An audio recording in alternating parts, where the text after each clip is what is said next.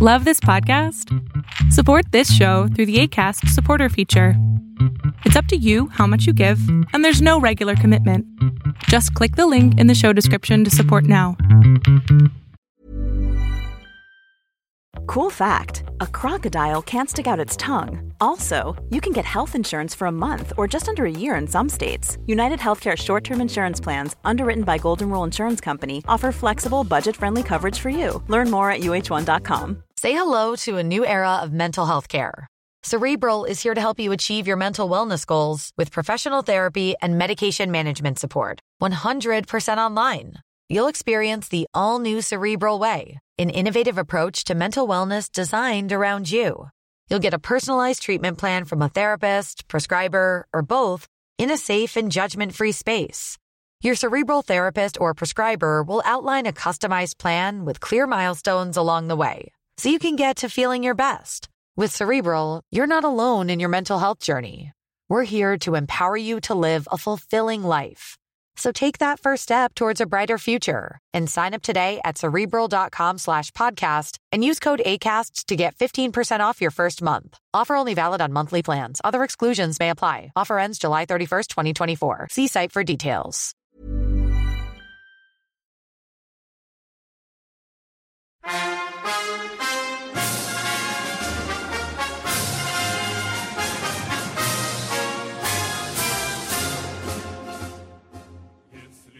Greetings, comrades, and welcome to Eastern Border. It's time for a news episode once again, so I'll be here looking at, uh, well, the weirdest things that have happened lately, but oh boy, do actually have some really interesting stuff inside here, this one. Such as a short explanation of the GRU and what it stands for, preparing for a future show, really. but my team says it's time for a little housekeeping, or, you know, Calvis shall have my head on a pike and then he'll rip my jaw off too. Learn some Boston history there. See, we have a Discord channel now where I'll be appearing now and then and will be available for Q&A sessions for my patrons weekly. Because, well, uh, due to my long-term plans about moving to Missoula, Montana, we'll be taking those patron reward things even more seriously than we did in the past. Oh, and we're thinking about switching from the per episode Patreon plan to the per month plan as well, but there will be more warnings about that in the future, and once I will figure out how that works, I'll let you know. Oh yeah, and uh, mandatory that uh, I must remind you to buy our T-shirts with the awesome new art and um, everything. Uh, I'm dead serious. Uh, mm, send help. Send help. oh, by the way, but seriously, you can also get signed prints too. If you remember about it, that is. But now I am finally done with the state mandate. I'm looking at you, Calvis, once again. I'm done with the state mandated capitalism. That out of the way, and again, remember to join our Discord channel. Links in the description. But yeah, uh, you know, uh, for this episode to begin, uh, according to the survey that's on our homepage, quite a lot of you guys actually are handling guns in some way or form. We have ex-military, we have current military, we have law enforcement. We have a lot of you people who actually carry guns. And this one's, this one's to you folks. Especially to the police officers, if I have to think about it. I mean, do you guys who, like, have a lot of guns, have you ever, like, run into the street completely off duty, that is, if you're a police officer or in the military, and, you know, uh, drunkenly fired your handgun into the air, just for fun. Because that's what they do in the Caucasus region. That's, that's their national celebration, because that's where, like, AK-47s pop on the street. But carrying on. After doing that, have you ever sprinted back to your friends and claimed openly and loudly that you've emptied your weapon, only to be told that there still might be one bullet jammed in the chamber? Oh yeah, and after this, uh, this warning, uh, did you then insist that the gun was empty? And just to prove it to your pals, uh, did you put your pistol to your temple and pull the trigger, firing that last one round into your head? Well, if so, if you actually managed to do all those previously mentioned things, you have a lot of common with um, a police officer in Dagestan city, which is again in Caucasus region of Russia, where people actually do pull out their AK-47s for celebrations. The police officers there in the city of um, Khasavyurt, uh, that guy did literally everything described above, and well, he was actually lucky enough to somehow manage to survive. According to the local interior ministry officials, the officer in question was, hmm, quote, already inebriated when he fired his Stechkin automatic pistol into the air on October 25th. After claiming to his drinking buddies that he had emptied the entire clip, he proceeded to demonstrate the gun's emptiness by pulling the trigger, with the muzzle pointed at his head. There is still a bullet in the gun, however, and it promptly flew into the officer's skull, as you would expect from firing a gun into your head. He didn't die, however, and he remains hospitalized in serious condition, well, according to news agency TASS. Well, uh, basically, this guy, well, according to the Interior Ministry, will be dismissed, and, well, everyone around him will face disciplinary measures. Why is this important? Well, this might seem like a very funny entry, or depressing if, uh, if you might not get why it's like super funny when you speak about a random cop who just literally fired a bullet in his head. But we'll get to that shortly. We're talking about state services being incompetent. And that's that's a part of the bigger picture, which is probably going to be the theme of tonight's show. You see, probably the most important organization in Russia currently that uses guns, well, technically they should, is the GRU. And uh, honestly speaking, uh, you've probably heard of those guys. They're the kind of still commonly used initialism for the country's military intelligence directorate. And this is important because, you know, you all know about the Skripal case. You all know about the Netherlands case. And, well, recently we found out that there are people in Austria, of all the things, feeding for 20 years NATO's secrets to Russians. Now, um, GRU is a weird thing, and uh, Putin is now proposing to bring back its old name, which is GRU, so I'll be making an episode about them specifically, but I can tell you that, as far as I know of, the old guys from the Soviet era must be like spinning in their graves with magnets attached to them to like generate electricity, because the new GRU that can fall in for things is something extremely new and something that we did not know about in the past. So what is the GRU really? Well, technically, they are subordinate to the Defense Ministry. They are the main intelligence directorate, главное разведывательное управление. And at this given point, technically, it doesn't exist. See, in 2010, following massive reforms of the army, which, by the way, a lot of people complain because these major reforms that the army introduced, such things as finally some sort of centralized general command and a more organized officer corps, at the same time weakening Russia's ability to project military force abroad which is strange because uh, they sort of optimized it, but they lowered the initiative on lower levels, which makes them less flexible in the field. In these reforms, Russia's military intelligence agency was renamed the quote main office of the General Staff of the Defense Ministry, so GU in Russian for short. However, obviously, no one stopped referring to these guys as anything but the GRU, which is the thing that you might have heard everywhere, both by journalists and in documents, including indictments by the US government, and, you know, announcements by the Dutch authorities, and Austrian authorities, and British authorities, and, well, you get my point. Back then, some agency veterans, guys who were like really running the show there for a long while and who were among the best Soviet agents in the field, because GRU, unlike KGB, KGB is feared by the people, GRU was truly scary. These guys were quoted saying that former Defense Minister Anatoly Serdyukov apparently caught more than just a letter from the agency. The best brigades in the GRU Spetsnaz fell under the knife of the reforms. In November 2010, officers had celebrated Military Intelligence Day at the Crocus City concert hall outside Moscow, and they, back then, were raising toasts to the cherished memory of the GRU. See, many GRU officers at that point, the guys who were there in the Soviet era, the guys who made you scared, if you're an American at least, or somewhere in the Western world. Those those were the guys who focused only on foreign detection. GRU were the foreign spies that were never working inside the country, unlike KGB who tried to pull off both things. Yeah, many of them lost their jobs in the reforms, and some research institutes that worked with the agency literally just closed down. The uh, Defense Ministry's military academy, by the way, uh, the same one where Anatoly Chepiga of the Skripal murderers fame and, you know, 123 meters of a cathedral studied, yeah, a lot of instructors there were fired. And now, in 2018, we can see how their efforts have been paid back, as in the effort to centralize everything and make it subordinate to the president, they've lost their kind of cutting edge, because in the Soviet era, there was a saying that the CIA had way more money, but the GRU had way better men. Well, apparently modern GRU has neither. Then again, if you think about it, there's also another intelligence service there in Russia, which is called SVR, It's technically Russia's Foreign Intelligence Service. What separates them by this point, what separates GRU and SVR, actually could mostly be visible only to those inside these two agencies. In 2006, one of uh, the SVR lieutenant generals explained that the SVR collects political intelligence, while the GRU collects military intelligence. The structure and whatever these guys do, obviously, they're both state agencies, they're super classified.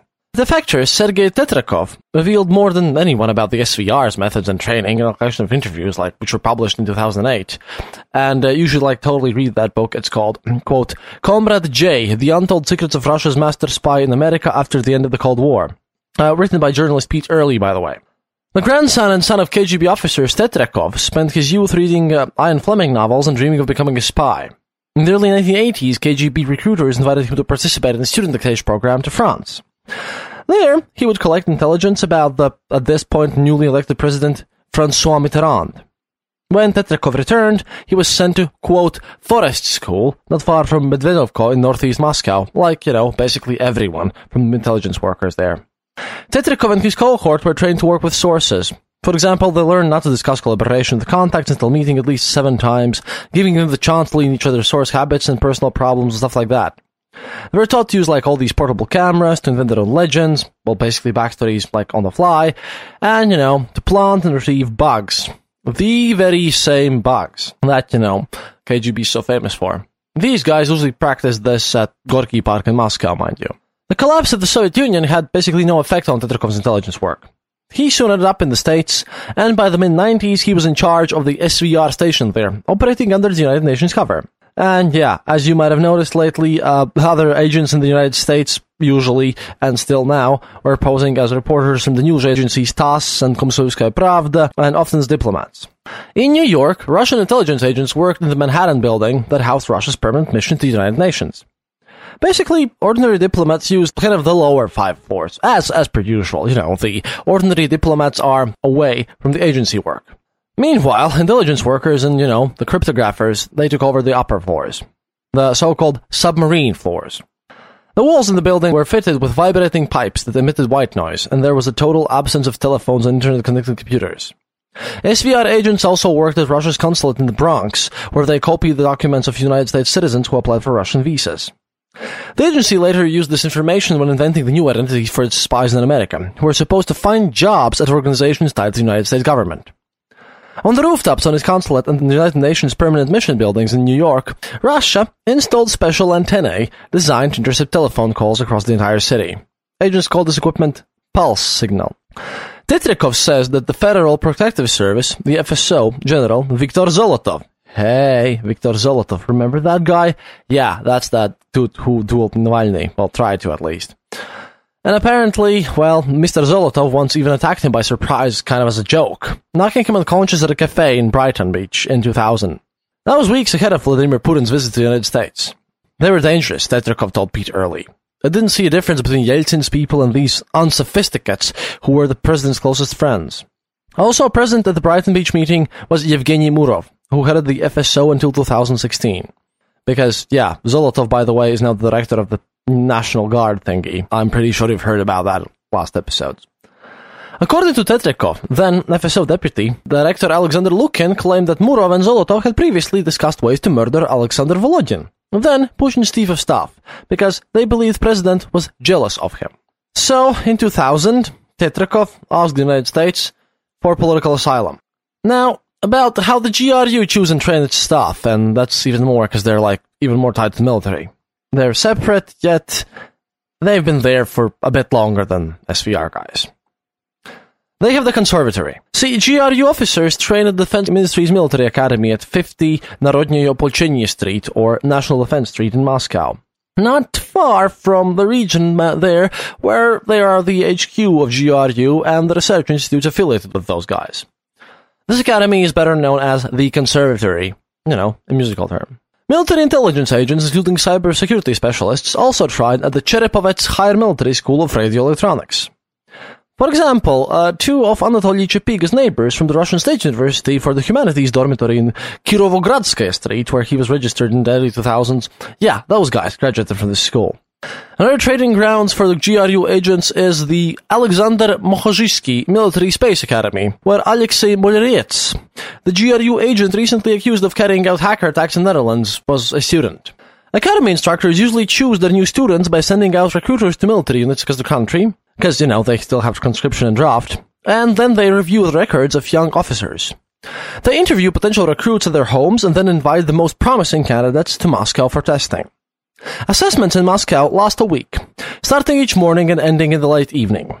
Candidates endure hundreds of exams testing their knowledge of foreign languages, their attention span, memory, mental acumen so-called noise immunity, and again, so-called information stamina. This means that basically one test might ask them to repeat a phrase in unfamiliar language, while another could show them dozens of mugshots and then ask candidates to recite each person's name. There are also interviews with the review board, which might ask candidates about their favorite alcoholic beverages, their reasons for wanting to join Russia's military intelligence, and even how they feel about Czechs or women, but literally my source says chicks, so gotta put it in accurate form because old oh, GRU guys who used to work there, they're sort of angry. Anyhow, the training there usually lasts three years. The first year of instruction puts special emphasis on foreign languages, operating special purpose machinery, area studies, encryption, decryption, stuff like that, and of course covert intelligence work. Which these guys have been failing lately. Maybe. There are even classes in how to invent your own backstory and how to evade surveillance. Each student is assigned a sector of Moscow, where he's supposed to plot routes for potential meetings with other agents, determine locations for eavesdropping devices, and detect anyone tailing him. The uh, FSB officers, the counterintelligence guys, the followers of the KGB, usually play the counterintelligence role. One of the most important assignments at the conservatory is penetrating a high security facility. The uh, future spy must gain admittance legally, for example by befriending someone, who in turn gets him an entry permit. Now, what do GRU guys do? The Defense Ministry's military academy, the conservatory, has three departments. The first department trains undercover agents who operate under diplomatic protection. They're also called suit jackets, by the way. When, you know, when they do their nasty work in your countries, these guys start as advisors, secretaries to ambassadors, representatives of Russian companies in other countries. The usual stuff. The businessmen who visited Salisbury under the auspices of actually seeing the cathedral. They're responsible for communications with undercover agents and foreign recruitment efforts. One such suit jacket was one Victor Ilyushin, who was expelled from France in 2014. Officially working as an Air Force deputy attaché at Russia's embassy in France, GRU agent Ilyushin tried to obtain so-called intimate information about one of President Francois Hollande's staff members. The Conservatory's second department trains military attaches, who are representatives of Russia's armed forces serving on diplomatic missions. Eduard Shishmakov, whom Montenegrin officials say he tried to organize a coup in 2016, studied in this department. In 2014, he worked as a military attaché in Poland and was later expelled. The third department of Conservatory, meanwhile, prepares officers who will lead special operations abroad. GRU defectors and websites, you know, dedicated Russian armed forces speak about the GRU's structure as follows. First Division Intelligence gathering in Europe. Second Division the United States. Third Asia. Fourth Middle East and Africa. Fifth, strategic reconnaissance. Sixth, communications surveillance. Seventh, information analysis service. Eighth, subversion. And twelfth, 12B, information war. The website for the main office of the Russian Defense Ministry's General Staff says broadly that its officers provide the country's leadership with information meant to create conditions that are, quote, conductive to the successful realization of the Russian state policy on defense and national security, end quote, while also contributing to the state's development. This language is lifted directly from Russia's federal law on foreign intelligence gathering. According to the law, Russian intelligence agencies can work confidentially with their informants and take measures to, quote, conceal their personnel, Agencies are permitted to use both public and covert methods, but not in relation to Russian citizens, not on Russian territory, and not in cases where people are harmed. Alexander Shlyakhturov, who headed the GRU in the late 2000s, said in 2011 that the agency's job is to, quote, discover and analyze threats to Russia's national interests and military security. His predecessor, Valentin Korabelnikov, said in 2003 that GRU also collects intelligence about research carried out by the foreign states. The GRU does most of its intelligence gathering through so-called illegals, which are deep cover agents, who live in foreign states under false names. Additionally, separate identities can be created for agents who travel abroad to carry out special missions, which appears to be what happened with Chepiga and Mishkin. Or, you know, Ruslan Boshirov and Alexander Petrov, nice guys who did the Skripal poisoning. Sometimes undercover agents' assignments can last decades. One GRU veteran recalled how his academy classmate was given the backstory and sent to live in the Arab country for the next 24 years. He bought a kiosk in a market and opened a shoe repair business where he met with agents. There are often reports and dispatches hidden in the heels of the shoes bought to him. My father died without never knowing that I served in the military intelligence, though I was already general by the time he passed away, said Sergei Lebedev, one of the GRU's top officials in 2005. He was very proud that I was a diplomat. He told everyone that his son worked for the foreign ministry. So, a bit further on. Is GRU responsible for the information war as well? Well, logical question. See, disinformation has been one of the military intelligence directorate's main objectives since it was founded. From the beginning, KGB Foreign Intelligence Department A and the GRU have been responsible for Moscow's active measures. The Disinformation Department grew out of the Disinform Bureau, which uh, first appeared in 1923 with the objective of creating false information and phony documents about domestic affairs in Russia and, quote, preparing the ground for the release of fake materials. Some of Russia's greatest disinformation successes, which, by the way, uh, are described in detail if you ever happen to be at the Churchill Archive Center, include the following things. So, in 1923, the Disinform Bureau published revelatory articles about Grand Duke Kirill Vladimirovich in newspapers in Bavaria, where he was living, three years before he proclaimed himself emperor in exile. The exposés led many Russian monarchists and German sponsors to abandon him. In 1950, Soviet military intelligence invented reports that the United States were using biological weapons in Korea, supposedly dropping bombs filled with insects and rats infected with cholera and the plague. I mentioned this about, you know, my public episode, like I think it was 21st or something, where it was also stated that you guys literally drank the blood of the babies. In the 1960s, military spies spread false rumors about ties between the American intelligence community and the murder of President John F. Kennedy. Soviet agencies financed the work of Mark Lane, who popularized his conspiracy theories in several books. Moscow also fabricated documents and letters linking Lee Harvey Oswald to the CIA and FBI. And trust me, those things were fabrications, and, well, all GRU guys were extremely, extremely happy about them. Between 1972 and 1973, Soviet military intelligence financed roughly 5,000 articles in Indian newspapers in support of then Prime Minister Indira Gandhi. Because, well, they thought to boost up that nationalism aspect. In 1983, Soviet military intelligence spread rumors that Korean Airlines Flight 007, shot down by the Soviets on September the 1st, was a spy plane sent by the CIA. In the late 1980s, Soviet spies circulated false information that the AIDS epidemic, the AIDS epidemic, was due to the experiments at a secret military biological laboratory in the United States. Soviet military intelligence passed fabricated documents to a CIA officer who later wrote about them in books. In the late 1980s, by the way, Soviet military intelligence also promoted conspiracy theories that the 1978 Jonestown deaths were part of a CIA operation. Leonid Shebarshin, one of the top officials in the Soviet intelligence community, said in 2003 that spies are able to find reporters at any newspaper who are willing to publish a needed story for the right price or amount of booze. Shebarshin supervised the USSR's disinformation campaign in the 1970s and 1980s and told Kommersant, one of the newspapers in Russia, that the only newspaper in which he never managed to plant a story was the Washington Post. Congratulations, my colleagues in the Washington Post, I suppose. He also claimed that the KGB's Department A paid for the publication of articles in the Western press about Gorbymania and Perestroika. But this is, this is not the craziness. See, in 2012, Shebarshin was found dead in his home after he apparently shot himself. 22 years earlier, the GRU supervisor for disinformation in the States, Dmitry Lislovik, died when he fell from the window of his apartment. Since the fall of the USSR, the agencies and organizations involved in Russian military intelligence have apparently not abandoned the use of disinformation. Since 2016, American officials have accused Moscow of running a so-called troll factory in St. Petersburg to infer US elections by fielding discourse saboteurs. And this comes straight from the source, and yeah, well, If it wasn't for personal involvement with them, I'd also be skeptical about troll factories, but no. By this point, I think you can pretty much spot them. Uh, in my case, trolls mostly leave um, one-star reviews by pointing that I must be a super pro-communist show, and that I'm against liberty, and that I hate Putin and Jesus and whatnot. Because, you know, obviously I'm super pro-communist, and you would know that if you listen to a single episode of my show. This is kind of crazy. In 2016, well, uh, then again, quoting the sources here, the group allegedly organized political events in the United States and spread viral and promoted content in social networks. And interestingly enough, according to research by independent Russian media, like this time it's Meduza, that the trolls' efforts to sow discord in American society may have even included tweets meant to amplify the right-wing backslash to Star Wars The Last Jedi.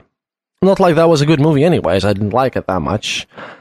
But still, even though even though we can't say much about the GRU's involvement in Petersburg's troll factory, which definitely is a thing that exists, because that thing is tied with Yevgeny Prigozhin, the guy who runs his own special forces and like his Spetsnaz.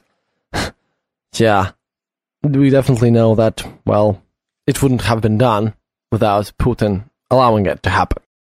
See, the GRU is part of the defense ministry, and they work through building up some sort of research companies, so-called research companies, and uh, those are their cyber forces.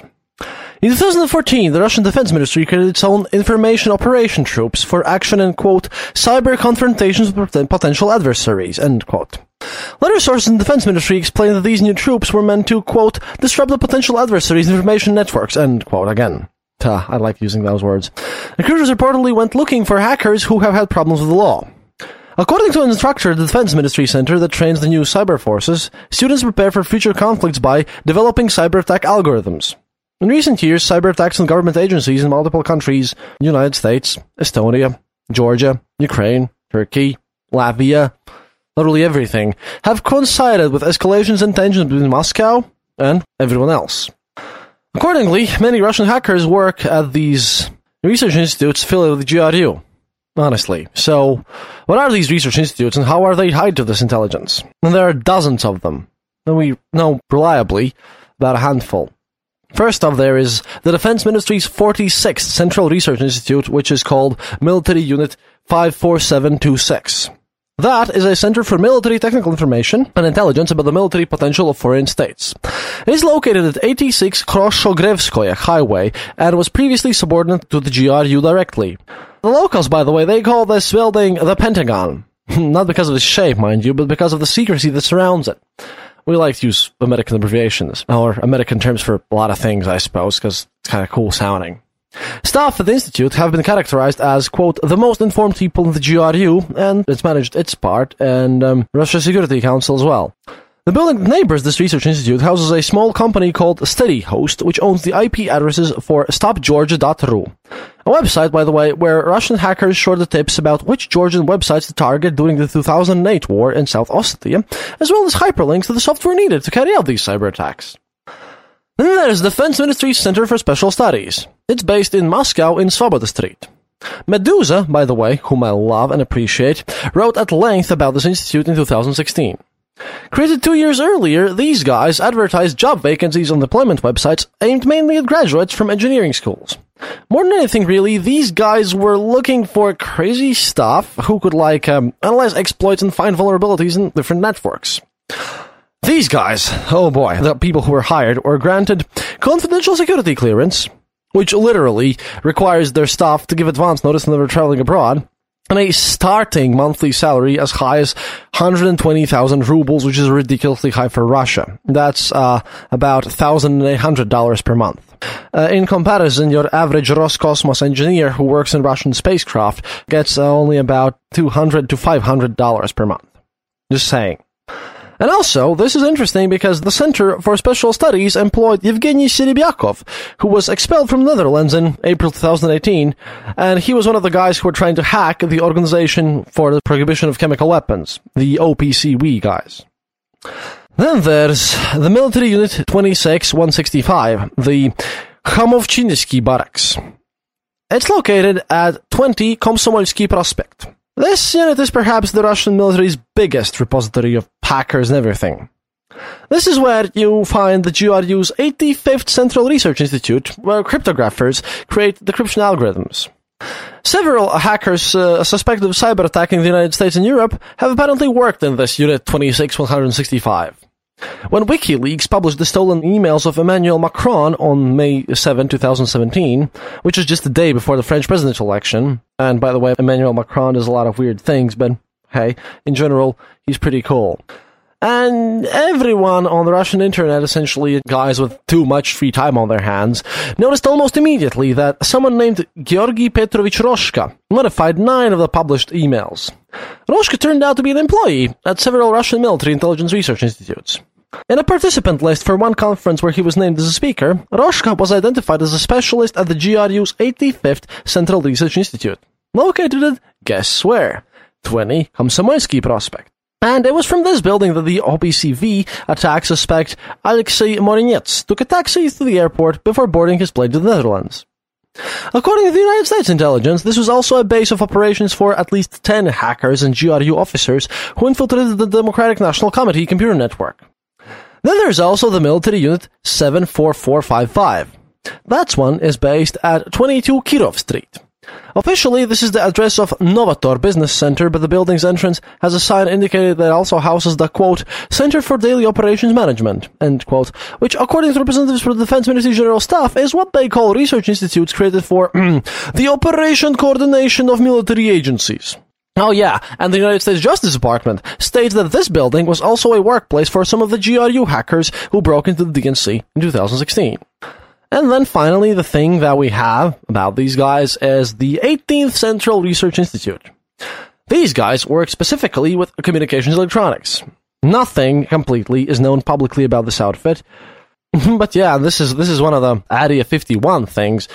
Cause yeah, I've also gotten emails about this. Cause if you use Russian internet, who basically you look at the 18th Central Research Institute, and if you want to write a kind of supernatural fiction about something, Shout out to the Astonishing Legends, you're the best guys.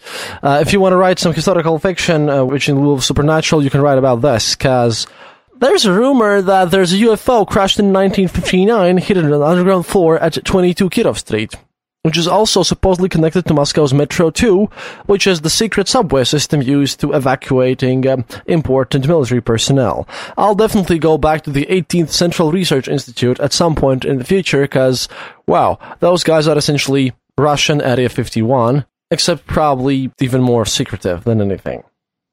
These guys uh, who work there, they're crazy because if you read Russian internet, and uh, I've actually you know spoken with some people there, and obviously not claim, but uh, Sputnik, which are these guys, that's the division of GRU's space intelligence operations.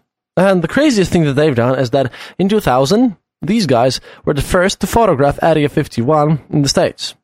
It's just crazy. Also, of course, GRU has its own Spetsnaz.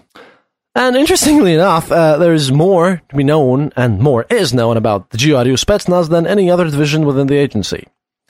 These troops are, you know, your typical James Bond guys. They're the focus of films and reports and everything, really, and, and this is how the public actually learns about what they do. In the early 2010s, when the reforms happened, the GRU Spetsnaz was transferred to Russia's paratroopers and army command. Today, the Spetsnaz are part of the Special Operations Forces based outside Moscow in Kubinka 2. From 2014 to 2015, the group was under the command of Alexei Dyumin, one of Putin's former guards and the current governor of the Tula region. Tula is, by the way, where all the samovars come from. Holding its soldiers to enormously high standards. They brutalize their soldiers. It's just crazy, but again, I'm gonna go in depth, and trust me, this GRU history is nowhere near in depth to the way that you should be learning about it. The GRU Spetsnaz is considered one of the most elite branches of Russia's armed forces. According to hmm, quote, Preparing a Spy, the GRU Spetsnaz System, which is a book written by former Special Forces troops, spies in the GRU Spetsnaz are expected to be capable of essentially everything. Parachuting, rappelling from a helicopter, hang gliding, steering a speedboat, operating heavy machinery, flying a plane, navigation, using the weapons of a likely enemy, swimming long distances, laying mines, rock climbing, identifying on sight any firearm, military uniform and insignia, using disguises, and moving silently on any terrain. The book says Russia's military intelligence recruits people who exhibit above average stamina and, quote, passive aggressive personality traits. Candidates must be venturesome, value male camaraderie, and be able to tailor their behavior to any situation. In boot camp, GRU Spetsnaz troops also undergo psychological training, for example, to prepare them for seeing a lot of blood and inflicting injuries on others. Soldiers are subjected to an exercise where they have to catch a live rabbit, kill it by smashing its head against a tree, quickly behead the animal, and then drink its blood while holding their breath. We made this scarecrow, a mannequin. We dressed him in a US Army uniform and hide some document in his shirt pocket. This is, by the way, Sergei Kozlov in his book about this situation. Then we dump buckets of blood on the mannequin and smear the guts and other innards taken from a stray dog all inside the unbuttoned jacket. And the intelligence officers have to search this corpse. Far from everyone can just dive into a bloody mess of guts, but overcoming this psychological barrier is simply necessary. No less important is preparing men to kill the enemy by any means in their training, which is another area where stray dogs can come in handy. Psychologically, it's extremely difficult to waste a completely innocent creature, but it will wait on a man far worse if he's required to murder a civilian who accidentally discovers his group behind enemy lines. So yeah, that was the old one. But we're carrying on about this one. Hey guys, Annette here. Hope you are enjoying our new episode of The Eastern Border. As always, a big thank you to all of our Patreons. The show would not be possible without your help. If you are not a Patreon and would like to become one, head over to the Eastern Border page on patreon.com. Please remember to also follow us on our social media like Twitter, where we are known as Eastern underscore border, and on our Facebook page. Otherwise, you'll miss all the updates about the Eastern Border and its crew and be like me, who has to find out on the show that your boss is moving to Montana. We also have a new Discord server, so if you're interested in that, find the link in the description of this podcast. And shout out to all of our California listeners. I hope you are all doing alright after those horrible, horrible fires. Our thoughts are with you guys. That's it for now. See you online.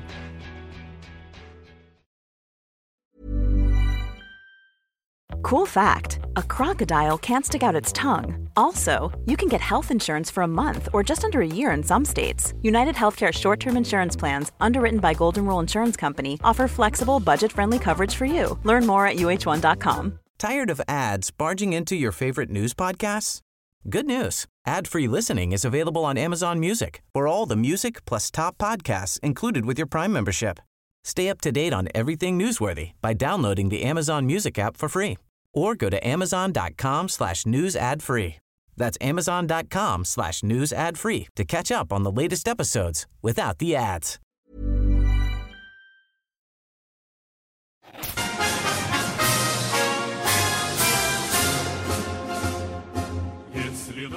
So, what did the GRU actually do? Well, most of their books, and when people who are veterans of this write about this, then uh, they say that the most successful operation ever by the GRU Spetsnaz was um, the storming of the Tajbeg Palace in Afghanistan and the assassination of President Hafizullah Amin, which basically began the Soviet-Afghan War. We've made an episode about that that was really, really terrible. Well, in the geopolitical sense, but the operation was really great. The assault successfully overthrew Amin and installed Babrak Karmal, who was basically who was loyal to the USSR. That thing didn't begin one of the biggest disasters in human history. Nope. but still. Uh, 11 GRU officers died in the raid, along with Amin and 350 palace guards. One Special Forces soldier later recalled, quote, The guys who made it to the second floor kicked in the office doors and threw in their grenades. They were already up ahead in the hallway when Amin jumped out behind them in his Adidas underwear and t-shirt. I think he had already been fatally wounded. The GRU Spetsnaz participated in both Chechen wars. In the mid-1990s, these troops were in Tajikistan under the command of Vladimir Kvachkov, training local soldiers and liberating territories occupied by terrorists. Terrorists. Yeah. In 2008, the GRU Spetsnaz fought in the brief war against Georgia. Since 2014, the GRU Spetsnaz has carried out missions in Ukraine. In February 2014, it seized the airport and government buildings in Crimea in a special operation directed by Vladimir Putin. Quote, to blockade and disarm 20,000 well-armed people, we need a certain set of personnel. Not just in terms of quantity, but also quality. We need specialists who could pull this off. That's why I gave orders and instructions to the Defense Ministry to deploy the main intelligence directorate special forces to Crimea, disguised as reinforcements for our military facilities there. This is what Putin basically said in an interview a year later after the Moscow's annexation of the peninsula. The GRU Spetsnaz later operated in southeastern Ukraine. Russian officials have never acknowledged the GRU's role in the Donbass, but yeah, we know that several of their officers have died in combat, and others have actually been captured and interrogated by Ukrainians. Taken prisoner in 2015 during fighting alongside Luhansk, Alexander Alexandrov and Yevgeny Yerofeyev admitted to being GRU Spetsnaz agents stationed in Tolyatti. On May 25, 2016, they were exchanged for Nadia Savchenko, by the way, the same Nadia Savchenko. In Syria, the GRU Spetsnaz has trained local soldiers in foreign missions against ISIS and other groups. It has also directed warplanes to targets on the ground and participated in operational logistics to eliminate terrorist leaders. The GRU Spetsnaz also helped liberate Aleppo and Palmyra from ISIS. And, interestingly enough, about modern day times, because this is technically, well, even though it has turned into short history GRU, technically a news episode, just last month. Last month, journalists also learned that the GRU Spetsnaz is still active in Libya, of all places, where it is training soldiers loyal to, you know, their local warlord, one General Khalifa Haftar, who by now controls the eastern part of the country. Okay, so who runs this whole apparatus? See, the director of Russia's military intelligence is appointed by the president, who controls and coordinates the activities of the entire intelligence community. Additionally, the GRU's director reports to the defense minister and the chief of the general staff of the armed forces, which, by this point, is Valery Gerasimov. By the way, the same military official whose supposed doctrine suggests using cyber forces in the course of a hybrid war. In 2016, Putin appointed Igor Korobov to serve as the director of the Military Intelligence Directorate. A career intelligence officer who started out in the 1980s, Korobov graduated from the Conservatory and went on to oversee, well, basically everything in the GRU sphere of influence, Russia's intelligence gathering, including the management of all foreign stations. That appointment was actually not a surprise. Since the 1990s, the president has traditionally entrusted the job to lieutenants who supervised Russia's foreign stations. By this point, American officials have added Korobov to their sanctions list. Did December 2016 for, quote, his efforts to undermine democracy by organizing hacker attacks.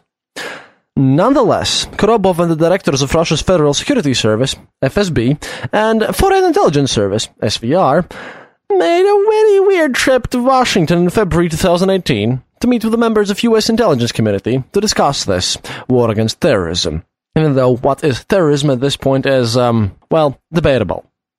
But the guy who actually was created with this GRU empire, so to speak, this weird whole apparatus thing, is one Pyotr Ivashutin, who led the Soviet military intelligence from the early 60s until the late 80s. Ivashutin was one of those who conceived and started building an information collection system that worked around the clock. He was basically trying to warn the Soviet leaders about national security alerts in real time. His workday would begin at 7.05 a.m. A car would take him to Gogolevsky Boulevard in Moscow, where the GRU was based in the early 1960s. He settled problems with defectors, traveled to Novocherkassk to administer a, well, pretty much bloody crackdown on massive demonstrations in June 1962, which again, I'll speak about on a future date. He supervised intelligence gathering in hostile territories, oversaw the seizure of the Prague airport in 1968, and managed special operations in Afghanistan. In the only uh, interview he ever granted, Ivashutin said as GRU director, he, quote, supported revolutionary movements transferring them large sums of money. He died in 2002. Since the late 1960s, with Ivashut in their command, the GRU has occupied an enormous complex on Khoroshevskoye Highway in Moscow. The facility got its aquarium nickname from a book by defector Vladimir Rezun, who wrote under the pseudonym, which you might know, because I've read basically all of his books, and I disagree to a lot of his stuff, uh, but we'll get to that when Stalin finally hits World War II. When Stalin series get there, but um, we'll have a long, long talk about Mr. Suvorov. A lot of things to agree, a lot of which I don't quite buy into, but worth considering nonetheless. Anyway, he is the reason why, well, everyone, because he wrote about his experiences there, why everyone in this sphere calls the GRU headquarters the Aquarium. He said the word come to him because of the building's glass exterior and because the intelligence community is a, quote, closed-off aquarium where everyone knows each other. The GRU complex is made up of prefab nine-story buildings and surrounded by a tall metal fence. Near the front security office in a courtyard that's home to spruces and poplars, there is a monument to killed military intelligence officers. In the main building's entrance hall, there is a memorial dedicated to the heroes of the Soviet and Russian intelligence work. The names listed there are the officials' real names. According to Suvorov's book, which, truth to be told, many, and I mean a lot of people, say that it's more a work of art than a documented account, but we'll get to that eventually in this show, there is a crematorium inside the GRU complex that's used to dispose of traitors. Pyotr Ivashutin once confirmed that the facility has an oven, but he said it's for burning documents, which is also very likely, then again, they, they might be just the same thing. People who saw the inside of the GRU headquarters in the late 1990s say it was in a, quote, sorry state. The linoleum was cracked, the furniture varnish was flaking, and the walls were peeling. The whole place was remodeled in 2002, however, after Putin visited. When the restoration work was done, the agency's name appeared at the building's entrance written in gold letters. By the way, the sign, yeah, after it was there in gold letters, came down a day later. Just saying. When the new military intelligence building opened in 2006 in the same complex, Putin was there to lead the ceremony. As an ex-KGB officer, however, he's obviously subject to inter-service rivalry, but I guess he's past that at this point, because, you know, he also gets to play GRU against his old colleagues in the KGB so that they don't completely run him. All the office computers in the facility are completely Russian made. There are big screens monitoring the military situation in real time, as well as the locations of all Russian nuclear submarines and strategic bombers. The new building also sports a swimming pool, spa, multiple saunas, tennis courts, basketball and volleyball courts, and a winter garden. Modern GRU officers sometimes like to joke that they were transferred to a five-star hotel. And now we get to the interesting part. Are GRU agents often exposed, especially in modern times? Truth to be told, at least a few agents are exposed almost every year. In most cases, unmasked staff at legal stations, you know, those serving in embassies or working as corporate overseas representatives, are deported immediately rather than arrested, particularly when they enjoy diplomatic status, but there are exceptions. In 1978, two Soviet intelligence operatives working under United Nations cover were caught making a dead drop of documents about the US Navy. Both spies were tried and sentenced to 50 years in prison, but a year later they were traded for five dissidents imprisoned in the USSR. When they returned home, the two officers were granted the Honorary State Security Officer Award. In recent years, obviously, GRU agents have been discovered in the States. In 1999, the FBI charged one Stanislav Gushev, the second secretary of Russia's embassy in D.C., with sitting in his car outside the State Department and eavesdropping on conversations inside a building. There have been other different arrests, like Japan in the year 2000, Bulgaria 2001, Germany 2004-2005, Qatar 2004, Azerbaijan 2006, Austria 2007 and 2018 as we know now, Poland 2010 and again 2018, Georgia 2011, Ukraine 2014. That's just the known cases and well, yeah, let's just add uh, Great Britain 2018 to that as well. Obviously, people are working against them. On July 15, 2014, an article titled War in Putin's Spy Triad appeared on the website War Files Ru, arguing that the FSB wants, quote, to return to the status of the all-powerful KGB and take over Russia's other intelligence agencies. The text included a list of 79 names, all supposedly active GRU agents operating undercover in the United States, Europe, and South America. Turned out that some of the people in the list were working as Aeroflot corporate representatives in the Netherlands, and others were serving as advisors at Russia's embassy in Moldova. According to investigative journalist Sergei Kanyev, the FSB's Information Security Center was ordered to find those responsible for leaking the names of the undercover GRU agents. The center's director at the time, Sergei Mikhailov, was put in charge of the search, and the FSB sent out warnings to site registrars explaining that the personnel list is a state secret. In December 2016, however, Mikhailov was arrested himself and charged with treason, quite possibly for allegedly supplying the United States with intelligence about Russian hackers. Fun times. By this point, nothing more is known, really, about what happened to the people whose names were leaked, unless you read into Russian conspiracy sites. At least one person list, an Aeroflot employee who used to comment frequently on the news about the company in the United States and Netherlands, well, has ceased all public activity. During its search, the FSB discovered that random people sometimes stumble onto GRU's agents' real names. For example, according to an investigative report by Sergei Kanyev, a police officer in Moscow's Shulchenko district woke up a man sleeping at a bus station in March 2017.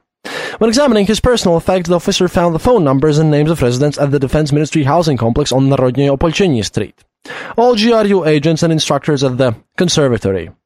Turned out that the man had moonlighted as a canvasser for United Russia in recent elections, and all the GRU personnel had gone to vote at the same school in Shulchenko. Now, obviously, with all of this reveal stuff, let's talk about double agents. They must have been there. And there have been quite a lot of them. For one, Dmitry Polyakov worked with American intelligence from 1961 until 1986, during which time he managed to basically supply the United States with roughly 25 boxes of classified documents, gave up 19 Soviet undercover intelligence agents and more than 150 foreign agents spying for Moscow. Essentially, that guy single-handedly paralyzed the Soviets' undercover intelligence gathering in the United States. Polyakov first served as a member of the Soviet United Nations mission in New York, where he managed covert intelligence work supervising undercover agents. Later in the 70s, he led the main intelligence department at the conservatory back in Moscow. In 1986, Polyakov was arrested. Hell, President Ronald Reagan tried to intercede on his behalf directly to Mikhail Gorbachev, but by that point, Polyakov had already been, you know, summarily shot. Sandra Grimes, one of the CIA officers who helped uncover Soviet double agent Aldrich Ames, called Polyakov our crown jewel and, quote, the best source that any intelligence service has ever had. GRU Colonel Oleg Penkovsky started working with British intelligence in the 1960s, and in just a few years he managed to supply MI-15 with roughly 5,000 documents, which he copied using a Minox subminiature camera. Minox, by the way, invented here in Latvia in the VEF uh, thingy, so we're really happy about the fact that Minox has actually played some role in, well, spycraft all around the world. Penkovsky would drop the intelligence at different locations around Moscow, for example, on Tsvetnoy Boulevard or at the Arbat. Once he left a package at Vagankovo Cemetery hidden the poet Sergei Yesenin's grave. When he was later arrested and interrogated, Penkovsky reportedly said his signal for making a dead drop was, quote, a walk around the embankment with a cigarette in his mouth and a book in a white wrapper under his arm. He was arrested and shot in 1962, though uh, Viktor Suvorov and quite a lot of other people actually state that he was incinerated in the GRU's building oven. In the early 90s, GRU Colonel Stanislav Lunev worked at the Russia station in Washington, D.C. as a staffer at ITAR-TASS Bureau. After being contacted by the CIA, Lunev decided to stay in the States and later wrote an autobiography, Through the Eyes of the Enemy, where he claimed the GRU agents might be assigned dead drop site to dump chemical and biological weapons into Potomac River to poison the population of Washington, D.C. in the event of war. Lunev said it was likely that GRU specialists had already placed poison supplies near the tributaries of the major U.S. reservoirs. Alexander Kuzminov, a defector from Russia's Foreign Intelligence Service, later supported this information, stating that he transported different pathogens in the early 1990s. Then we get to the interesting part. GRU Colonel Colonel, sorry, Sergei Skripal. He worked undercover in Spain as a military attaché. In 1995, he started cooperating with the British intelligence. Skripal supervised the GRU personnel department and was well acquainted with most of agency's intelligence officers. He also managed to give MI-15 information about secret Russian military sites in the Plesetsk Cosmodrome. In 2006, Skripal was arrested and sentenced to 13 years in prison. In 2010, however, he was exchanged with Alexander Zaporozhsky for undercover Russian agents captured in the States. In 1997, this very Alexander Zaporozhsky quit the GRU and moved with his family to the United States, where he found work as a corporate consultant. Shortly after arriving in America, he also started cooperating with the United States intelligence community, providing information about the activities of Russian spy agencies and individual intelligence operatives. Shortly before his arrest in Russia, Zaporozhsky bought a home in Maryland, not far from Baltimore, for about $400,000. In 2001, his former colleagues lured him back home and he was arrested as soon as he set foot in the Moscow airport. Zaporozhsky was sentenced to 18 years in prison, but, well, like I said just before, he was traded back to the West with Mr. Skripal in 2010. And finally, in February 2002, a policeman saw GRU Colonel Alexander Sipachev enter the United States Embassy in Moscow, and the officer reported it to his supervisors. Sipachev was put under surveillance immediately afterwards, and soon he met a CIA agent in Khimki, outside Moscow, who asked him to acquire information about Russia's spies abroad. After obtaining the intelligence, Sipachev delivered it to a drop site near Moscow's Studencheskaya subway station, where FSB agents, well, you know, as expected, promptly arrested him. In court, he said uh, that he did it for the money. Which makes sense over in these parts. A year before his contact with the American intelligence agents, Sipachev went through a divorce that left his ex-wife with, turns out, pretty much everything. he, he basically lost his apartment and all of it. He later remarried, though, but he had to take out loans to rent a new apartment and buy furniture. The court, by now, sentenced him to eight years in prison, and I have no info on his further fate. But, as usual, it's very strange and dangerous to be a double agent.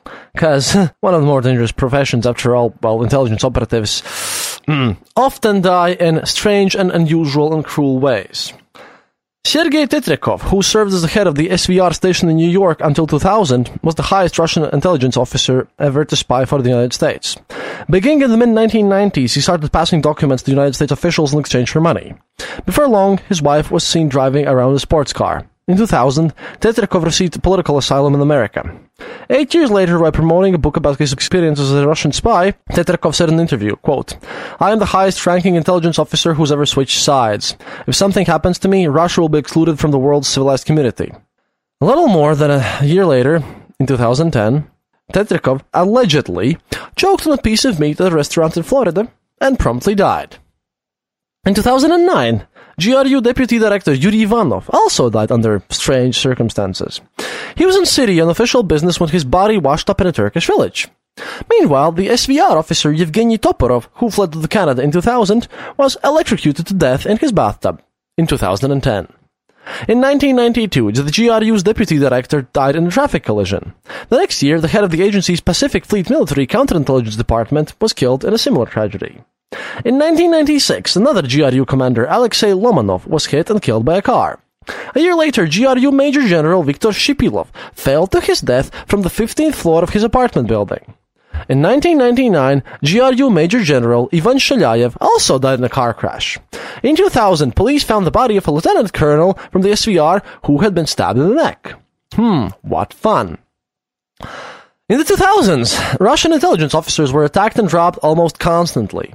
In 2002, an SVR officer was assaulted on Demyan Bedny Street in Moscow. A year later, an unidentified men armed with handguns attacked SVR Colonel Alexander Poteyev in his home, beating up both him and his son, who was then senior in college, before stealing all of his money.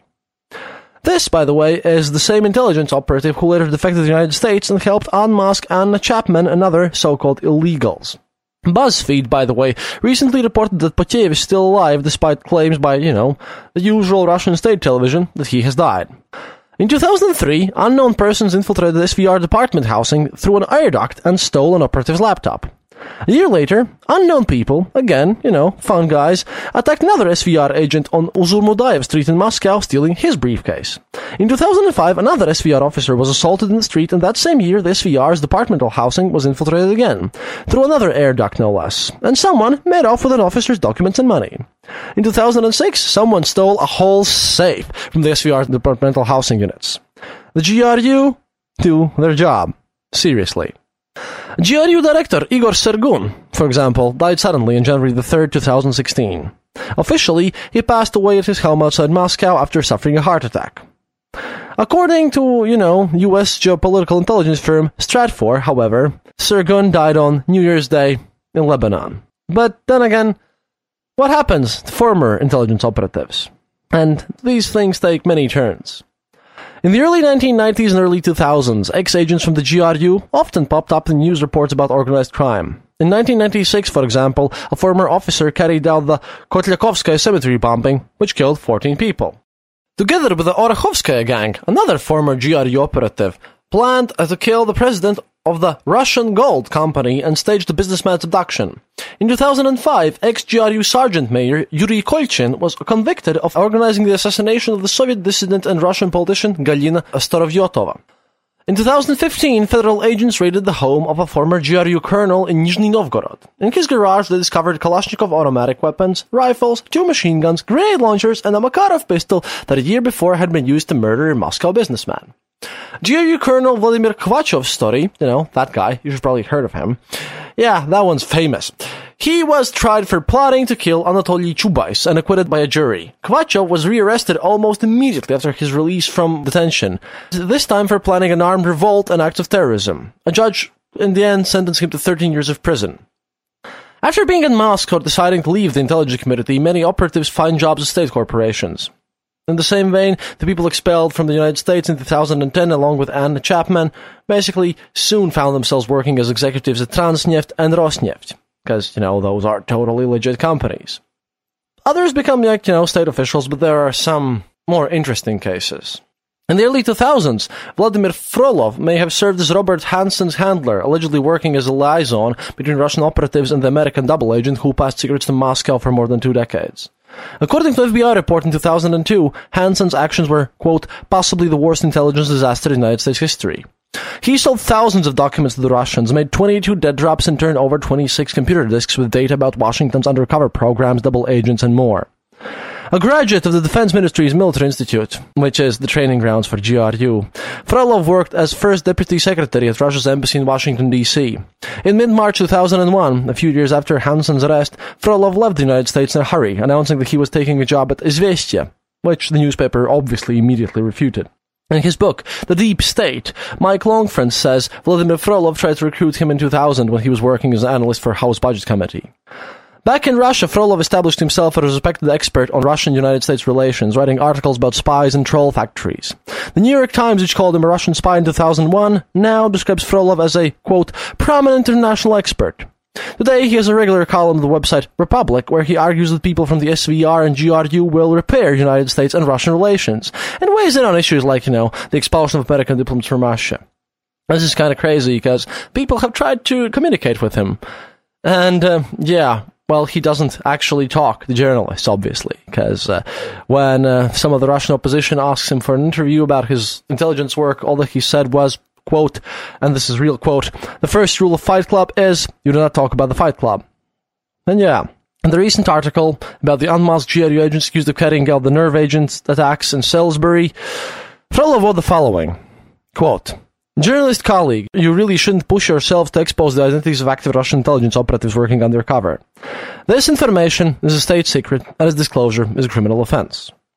Now, I know this was supposed to be a news episode, but um, I just want to tell you that if you want to know more and things that you know this is going to get to is that you should really read Nikolai Pushkarev's "Gru Vymysli realność" or "GRU and Interest Reality," or you could like gather up collected works of Spetsnaz GRU 50 Years of History, 20 Years of War, or read Suvorov's Aquarium, or Preparing a Spy, the GRU Spetsnaz System. There are many good books about this, and trust me, I'll dig deep in the following series about this. But what this was meant to say is that, um, really the GRU runs deep and terrible, and the fact that they have been incompetent lately and this has made the news is something just stunning.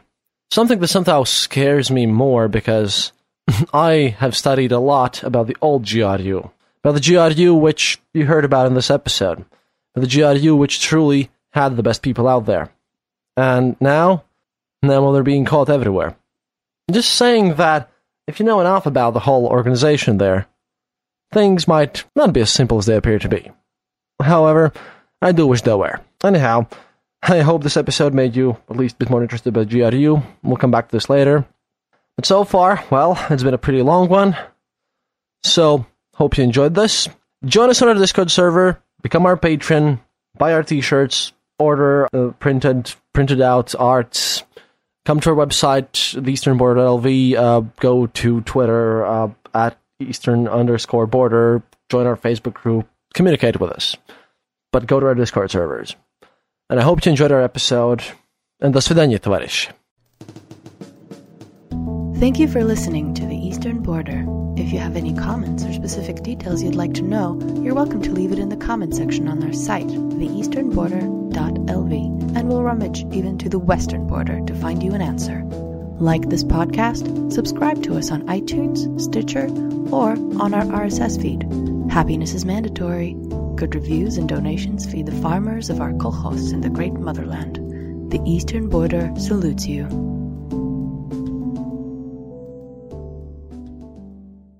This podcast is part of the Dark Myths Collective. Visit darkmyths.org for more shows like this one The Dark Myths Void.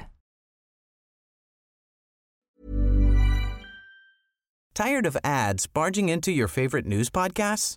Good news. Ad-free listening is available on Amazon Music for all the music plus top podcasts included with your Prime membership. Stay up to date on everything newsworthy by downloading the Amazon Music app for free or go to amazon.com slash news ad free. That's amazon.com slash news ad free to catch up on the latest episodes without the ads.